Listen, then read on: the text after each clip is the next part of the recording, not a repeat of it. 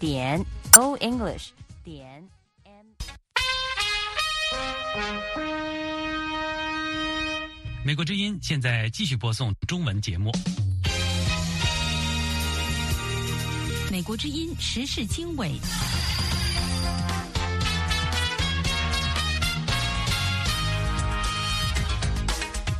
各位听众朋友，大家好，欢迎收听美国之音的时事经纬节目，我是齐永明，从美国首都华盛顿为您播报。圣诞平安夜，中国留学生及异议人士全球集会，要求中共停止迫害牛腾宇。停止迫害牛腾宇母子！二零二三年对大多数在华经营的西方企业来说是异常艰难的一年。让外企的 CEO 们陷入了进退维谷的境地 investments into china turn a bit sour。中国抖音海外版 TikTok 在台湾越来越风行，成为中共对台认知作战的新战场，以及台湾总统选战的新渠道。现在状况就是非民进党阵营的影片是非常非常的多，那民进党身边相对的少。美国之音时事经纬，更多新闻内容，欢迎收听。美国之音时事经纬节目一开始，首先由陆洋播报一组热点新闻。好的，永明，埃及一位高级官员和一位欧洲外交官星期一十二月二十五号表示，埃及政府已经推出一项雄心勃勃的和平建议，其中包括以色列与哈马斯停火、分阶段释放人质，然后成立一个由专家组成的巴勒斯坦政府。过渡性的管理加沙和被占领的约旦河西岸领土。另一方面，以哈冲突进入第三个月，受到战争阴霾影响，位于巴勒斯坦的耶稣降生地伯利恒取消平安夜庆祝活动。过去圣诞夜总是吸引许多人的耶稣诞生地一片空荡。以色列耶路撒冷旧城区也取消庆祝活动，朝圣者减少，圣诞气氛冷清。伯利恒礼品店老板。纳比尔·贾卡曼说：“我三十八岁了，从未见过伯利恒如此悲惨。因为你知道，加沙的战争影响了我们，人们感受不到圣诞节的气氛。伯利恒非常非常悲惨。”耶路撒冷旧城区居民克里斯蒂·帕维说。今年的氛围与过去几年大不相同。以往会有许多活动，很多朝圣者会来，但是今年由于战争，当然也因为朝圣者减少，氛围非常肃穆。俄罗斯一名高级官员星期一十二月二十五号表示，俄罗斯在武器生产方面比西方占优势，并打算保持较高的增长率。此前，西方和俄罗斯都为乌克兰战争增加了武器生产。另一方面，乌克兰民众十二月二十五号在基辅圣索菲亚教堂参加圣诞节弥撒，多数乌克兰人为东正教信徒。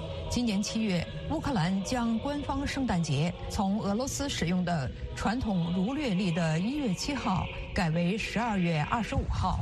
安娜斯塔西亚说：“我觉得这样做是正确的。文明世界，整个欧洲都是这样。”台湾距离一月十三号的总统大选投票日只剩不到三周的时间，而民调中民意支持度一度领先的民进党总统参选人的领先幅度，已经逐渐被紧追其后的他的主要的对手缩小，从而使这场选战更趋激烈。选情不仅充斥台湾新闻的大标题，而且也让远近一些国家。比如中国、美国和日本密切关注大选结果以及这一结果对地区秩序的潜在影响。分析人士表示，中国政府可能会因为谁赢得台湾大选而调整其对台湾的压力。最后是三则与圣诞节相关的消息：在台湾的港人团体十二月二十四号平安夜于台北西门町街头发起街头默战行动。呼吁全球关注并声援身陷囹圄的香港民主人士，在台港人代表说：“那我们今天之所以在这边，希望在今天可以就是有这个机会，呼吁大家其实关注香港的以外，也关心就是我们一众的呃在囚的手足以及抗争者。”美国总统拜登和第一夫人吉尔拜登十二月二十二号到国家儿童医院看望患病儿童和他们的家人。拜登夫人为孩子们阅读了圣诞夜的故事。美国第一夫人圣诞节看望患病儿童的传统已经有八十一年的历史，开始于杜鲁门夫人。在西班牙首都马德里，数千人十二月二十四号参加年度圣诞老人慈善跑。这次四点五公里的赛跑由西班牙最大的百货商店集团之一英格列斯组织。为西班牙红十字会筹款。好，以上是陆阳分享的热点新闻。阅读更多新闻和深度报道，请登录美国之音中文网 www.voachinese.com。接下来我们关注二零二三年西方企业逃离不可投资的中国。欢迎继续收听美国之音时事经纬。接下来是年终报道。二零二三年，西方企业逃离不可投资的中国。对于大多数在华经营的西方企业来说，二零二三年是一场艰难的一年。这不仅在于中国营商环境的加速恶化，也在于西方企业正陷入一个两难的境地：到底是继续留守在这个全球第二大经济体内，还是彻底离开中国，一走了之？以下是志远分享美国之音记者林峰发自华盛顿的采访报道。好的，永明，林峰的报道说，二零二三年十一月，美国资产管理巨头先锋领航集团和以民调为基础的绩效咨询公司盖洛普纷纷宣布将关闭在中国的业务，撤离中国。在此之前，聚焦科技咨询的弗雷斯特市场咨询。已经裁撤掉绝大部分当地的分析人员，而美国格里集团本来计划今年扩大在中国的运营，但是从夏天起却开始裁员。即便是在对中国依赖程度较高的创造业领域，比如像苹果公司这样的中国深耕几十年的领军型企业，也正在将其部分生产线转移到印度和越南等地。这些都只是西方企业准备撤离中国的一个缩影。马特多拉德是一家专注于中型市场企业的管理咨询公司 RSM US 的管理咨询负责人和高级分析师，有着二十多年为跨国公司开拓海外业务的经验。找他咨询的三分之一的企业前往中国投资或者拓展在那里的业务。他告诉美国之音，一家汽车。零部件企业正寻求他的帮助，在三年内彻底撤出中国，即便是目前还找不到能够完全替代中国的地方。They're still going to have to source a significant amount of intermediate and raw materials from China。他说。他们仍然需要从中国采购大量的中间和原材料，他们了解这一点，但他们觉得将其中一部分来源放在中国以外，会让他们感到更安心，并减少一些他们担心的风险，同时也符合客户的利益。他说，这家企业现在正在考虑转向印度或越南，他觉得最终会是越南。the geopolitical tensions that have made investments into China uh, turn a bit sour. 管理咨询公司 RSM US 的管理咨询负责人和高级分析师多拉德说：“地缘政治的紧张局势确实让对华投资变得有些不妙。我们在很多外国直接投资数据中看到了这一点，尤其是在2023年，它确实出现了断崖式的下跌。”他表示。中国与西方国家的地缘政治紧张关系成为压倒性的因素，让西方企业决定撤离中国，而且会有更多的企业考虑离开中国。全球政治风险咨询公司欧亚集团中国企业事务项目主任安娜·阿什顿对美国之音表示，地缘政治紧张与其他中国国内的因素叠加，造成在华经营的西方企业面临多重不确定性。There are national security concerns tied to the changing. 他说：“随着地缘政治格局的变化和与美国的紧张关系，出现了与国家安全相关的担忧，这促使北京以一些方式改变了做生意的规则。使得外国企业在这个环境下面临更多的不确定性，再加上结束新冠政策之后回归到正常经济增速比预期的慢，中国经济的低迷也是造成外国公司经营环境困难的另一个主要原因。永明，以上是志远分享林峰的年终报道：二零二三年西方企业逃离不可投资的中国。接下来我们关注中国短视频平台抖音海外版 TikTok。在台湾越来越风行，成为了台湾政治人物宣传理念的新渠道，以及中共对台发动认知作战的新战场。请不要走开，我们马上回来。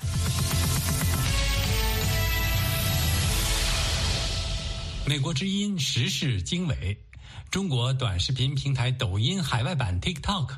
在台湾越来越风行，自然成为台湾政治人物宣传理念的新渠道，以及中共对台发动认知作战的新战场。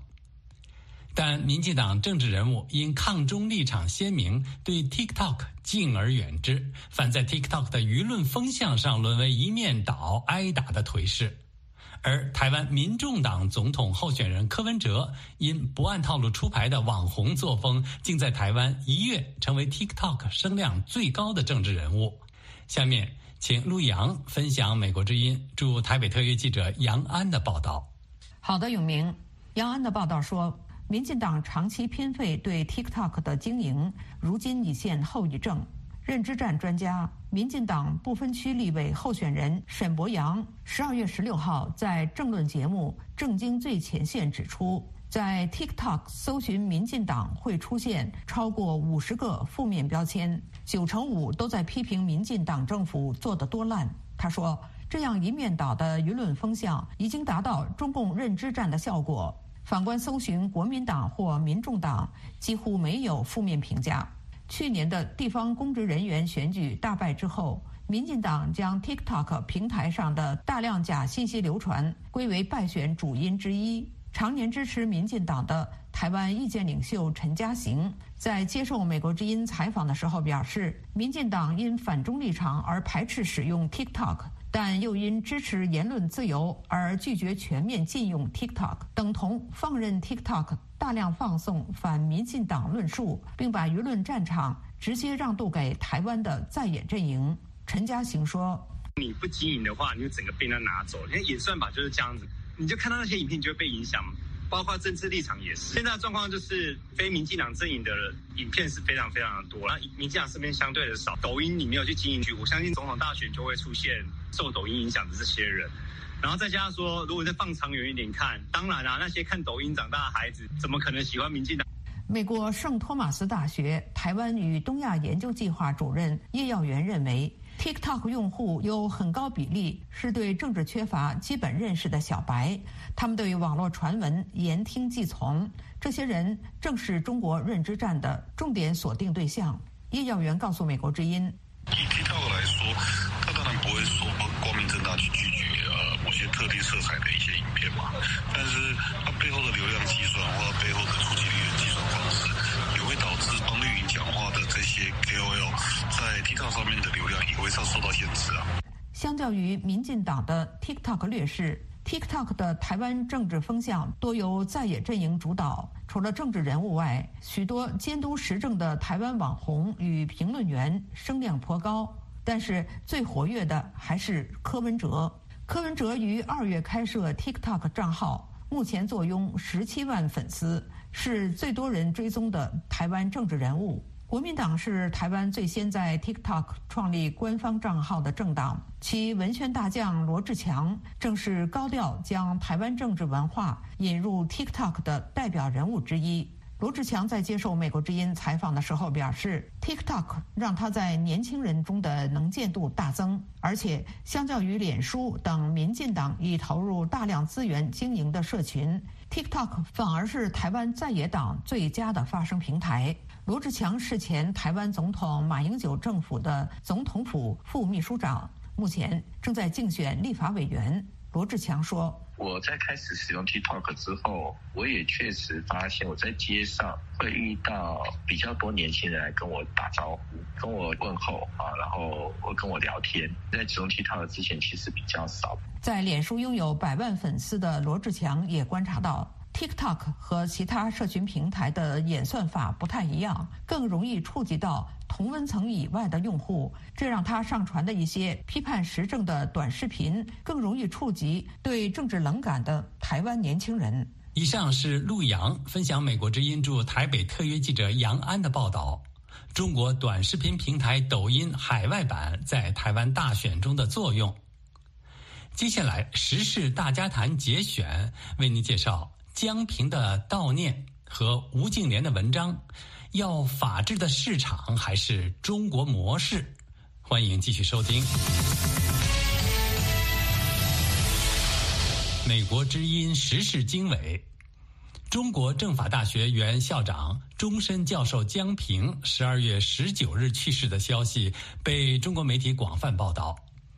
舆论称他为中国法律界的良心，他的去世是巨星陨落。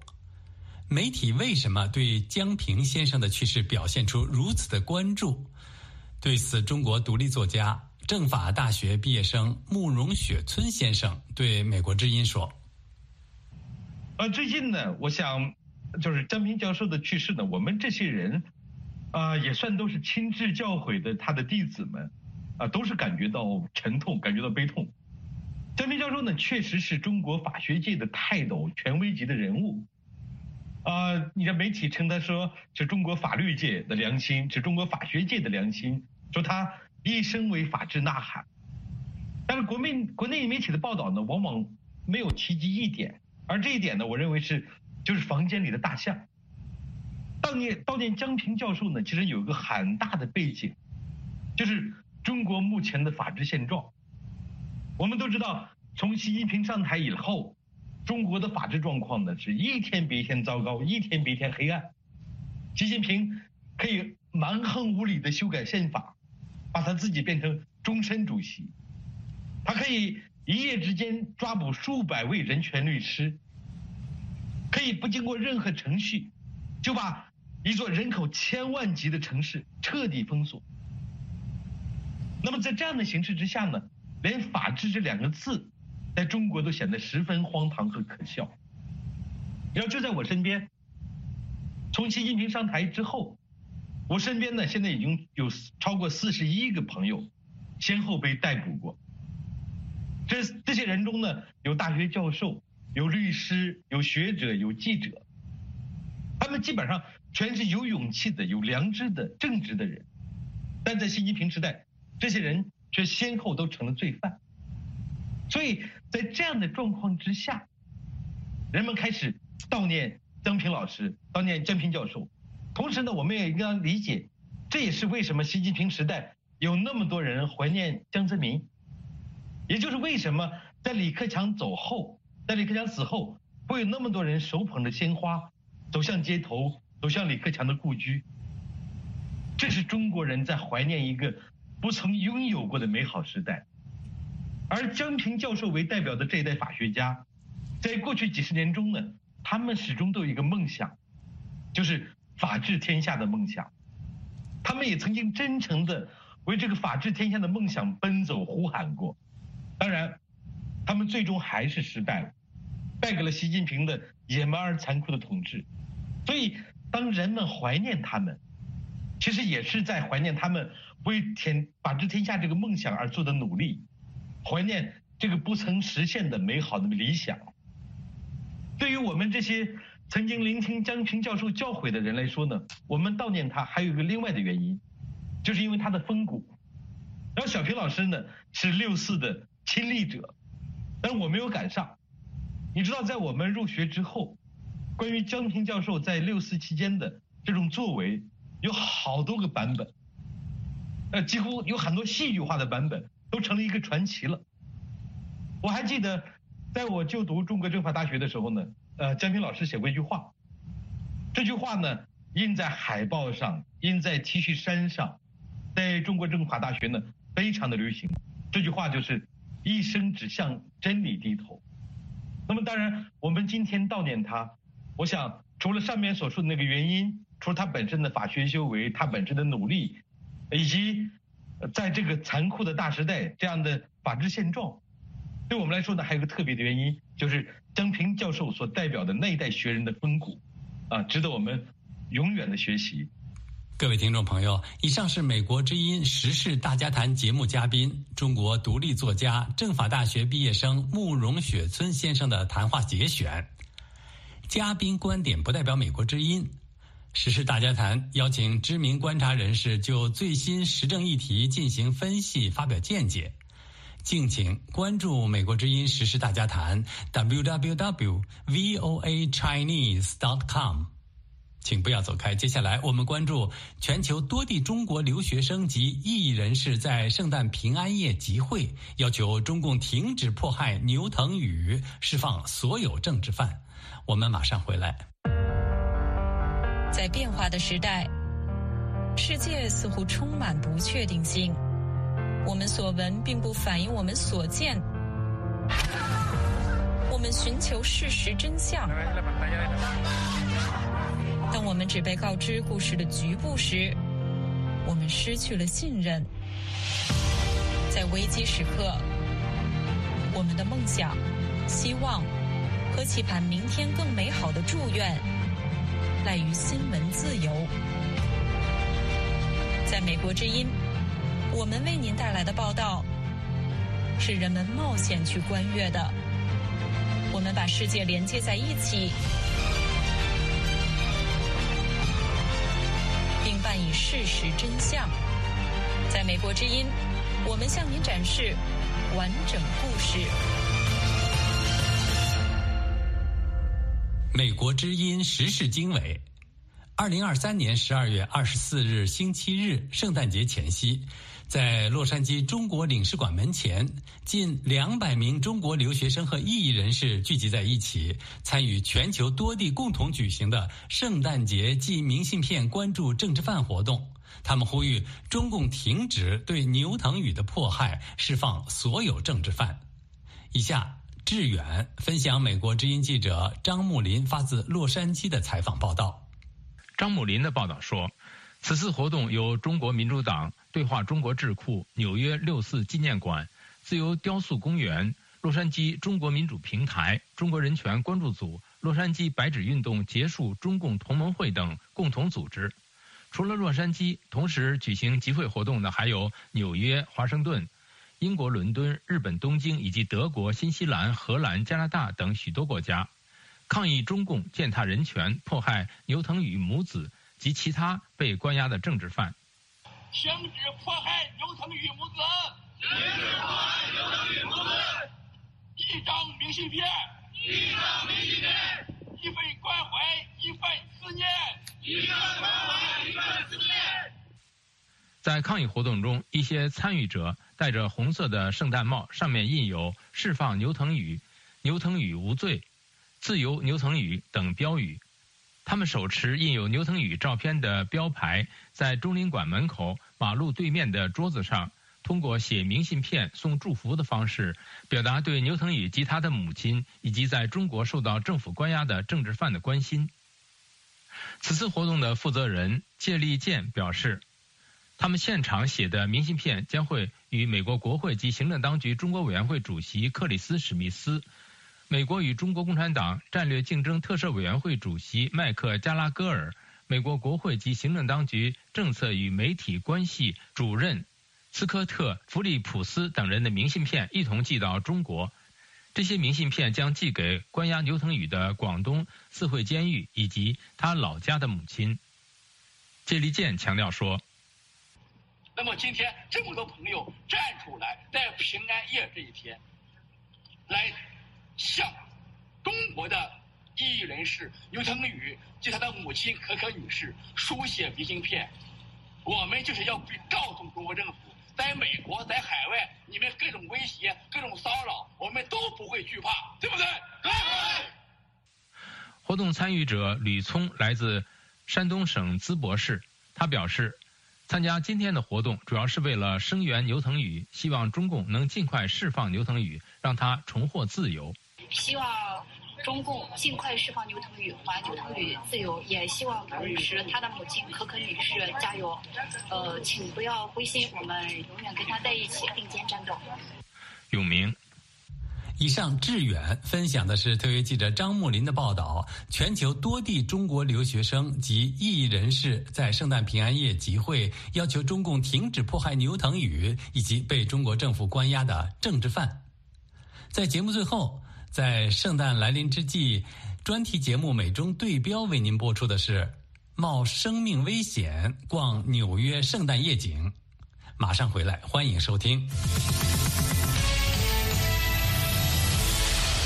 美国之音时事经纬专题节目《美中对标》为您播出的是冒生命危险逛纽约圣诞夜景。美中对标节目主持人幺幺酱在圣诞节前夕应网友的要求，晚上来到纽约曼哈顿第五大道。感受美国城市夜晚的气氛。下面为您选播本期美中对标节目中的部分内容。Hello，大家好，中点对标美国论据，我们用一杯咖啡的时间聊聊中国热点的美国冷思考。我是爱钻研的幺幺酱。哎呀，之前我们就有很多网友给我们留言啊，说想看一看曼哈顿的圣诞节夜景，还有的居心叵测、不怀好意的网友跟我们说呀，他就想看看美国晚上的治安有多差。那今天我幺幺酱就用一杯咖啡的时间，冒着生命危险，带大家来看看纽约曼哈顿第五大道的圣诞橱窗秀。走吧。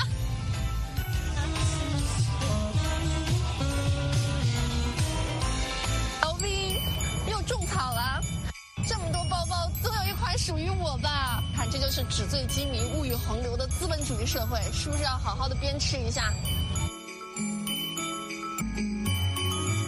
赤裸裸的土豪金，充分反映了资本主义社会的贪婪、虚荣、肮脏。我们要抵制他们。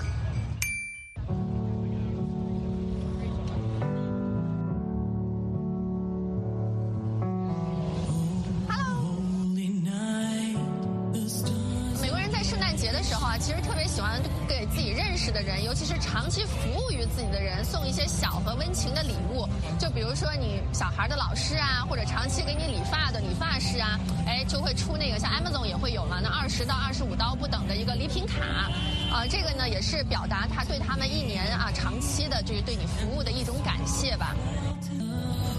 我在圣诞节喜欢给人送小礼物的这个传统呢，是跟他的这个宗教有关的。就比如说我眼前的这个圣帕特里克大教堂，每到圣诞节的时候，这里也都是会开放的。那很多其实无论是信教不信教的民众都会进去，我觉得里面还蛮壮观的。我们进去看一眼。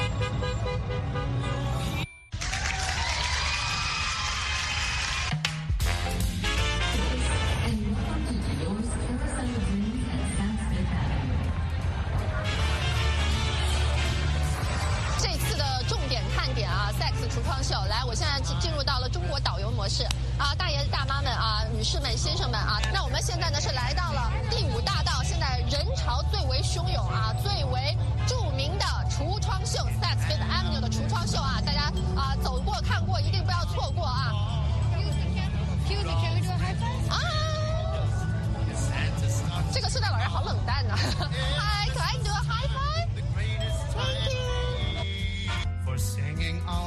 对面就是圣诞树了大家明显感觉到这一块人就人潮汹涌了。啊是不是美国的晚上都是冷冷清清凄凄惨惨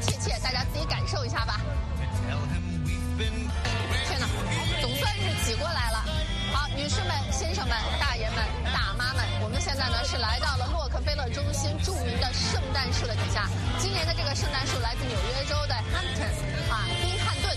那它呢是有八十到八十五岁的树龄。想当年，呢是在一九三一年，美国正在经历经济大萧条的时候，洛克菲勒中心的工人们自己掏腰包，哎，呃，树立了一个六米多高的圣诞树在这里。之后，一九三三年，这个成为了一个习俗，一直是延续至今。现在想一想，一九三三年那是什么时候？美国大萧条的时候啊，满街都是流浪汉。其实跟现在的纽约也没有什么两样。总算挤到了 c 位上你看我背后呢就是著名的洛克菲勒圣诞树跟着我没错的。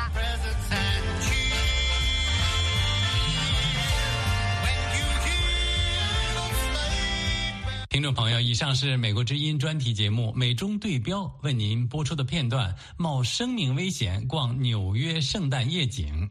阅读更多新闻和深度报道，请登录美国之音中文网 www.voachinese.com。